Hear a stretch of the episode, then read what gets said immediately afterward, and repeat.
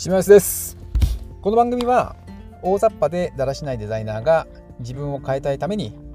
えー、実践している効率化にまつわるノウハウを一日一つ紹介する番組です。本日はお掃除ロボで家事を手放そうというテーマでお話をします。まあ、あの主婦、まあ、もちろん男性、女性問わずやってる方はやってると思うんですけど、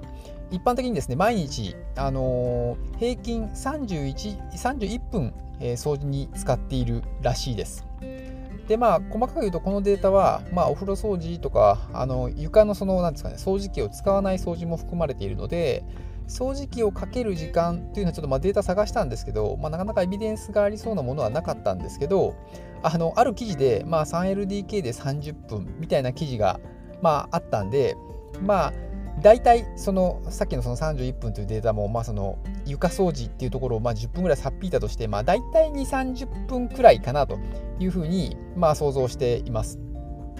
で家族がまあ多いほど、まあ、掃除の頻度と時間っていうのは、まあ、あの増えていくらしいです。でうちのですねあのうちはこの夏ぐらいからあのルンバというお掃除ロボットとあとはその、えー、水拭きとかあのその拭き掃除ですねができるブラーバーっていうロボットを、え、購入して使っています。でもうですねこれが最高すぎるので、まあ、今日はそんなお話をします。それでは参りましょう。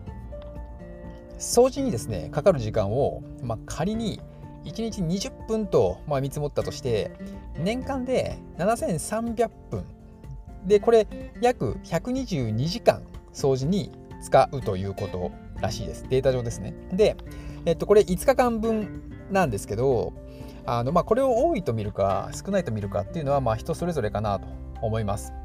でちなみに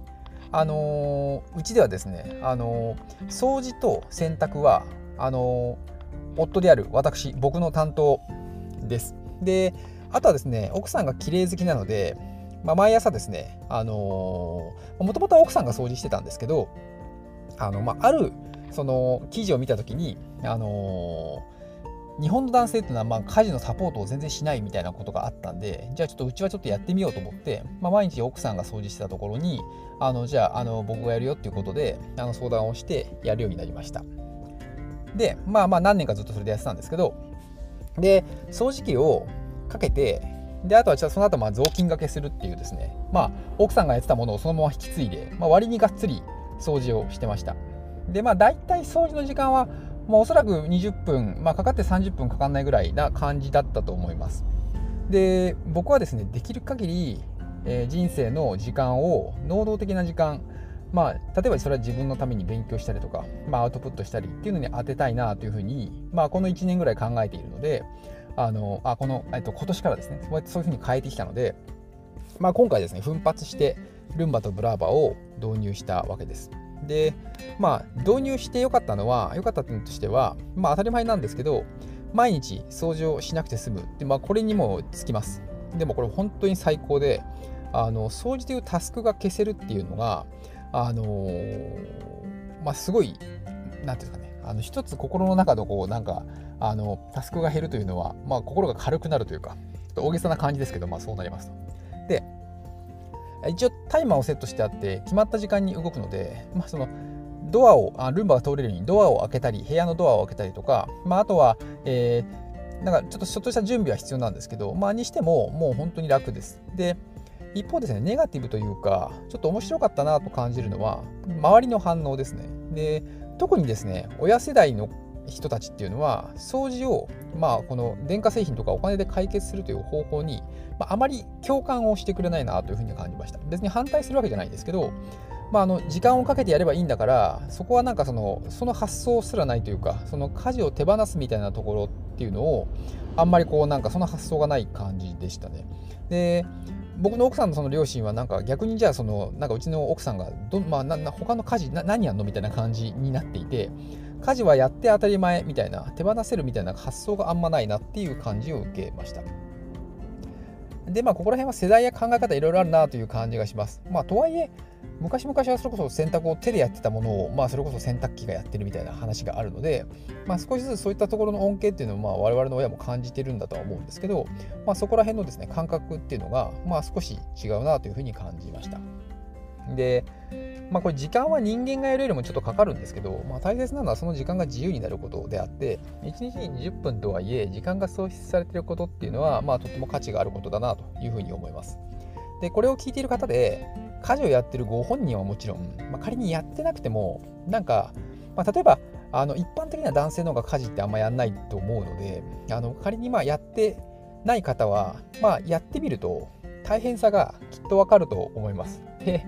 まあ、あの家事好きな方、まあ、好きでやられてる方っていうのは別なんですけど、まあ、できる限り手間をかけないと、かけないとか手放すとかっていうのはまあできる方が絶対いいなと思っているので、その一つの手段としてロボット掃除機はおすすめです。まあ、もうぜひあの聞いてる方が男性とかあの結婚されてる方だとしたら、まあ、奥さんなんかにそんなことをおすすめしてみるっていうのは一つなんか、うん、優しさというかあのいいんじゃないかなと思ってます。はい、いかがでしたでしょうか？僕の場合ですね、えーと、日本の男性がっていうさっき話、まあ、あの家事が協力的でないみたいな記事を見たことがきっかけで、まああのいろいろな家事をですね、あの請け負うようになりました。請け負うというか、あの分担するように結構意識を変えてやってみました。で、結構その数年やった分かったことやっぱりその手放せるものっていうのは積極的に手放した方がいいなというふうにやっぱり感じます。で、家事を一方で家事をやらないといけないというバイアスもあったりするので、まあ、うちの奥さんもそうなんですけど、なんかその、まあそこって絶対そんなことなくて、別にやらずに済むものはやらない方が絶対に時間とかも喪失できるのでいいなと思うんですけど、まあ、そこら辺っていうのはコミュニケーションとかで解消していくことなのかなというふうに感じます。まさにですね、今日はもうめんどくさがり屋だからこそ取り入れられる効率化のお話でございました。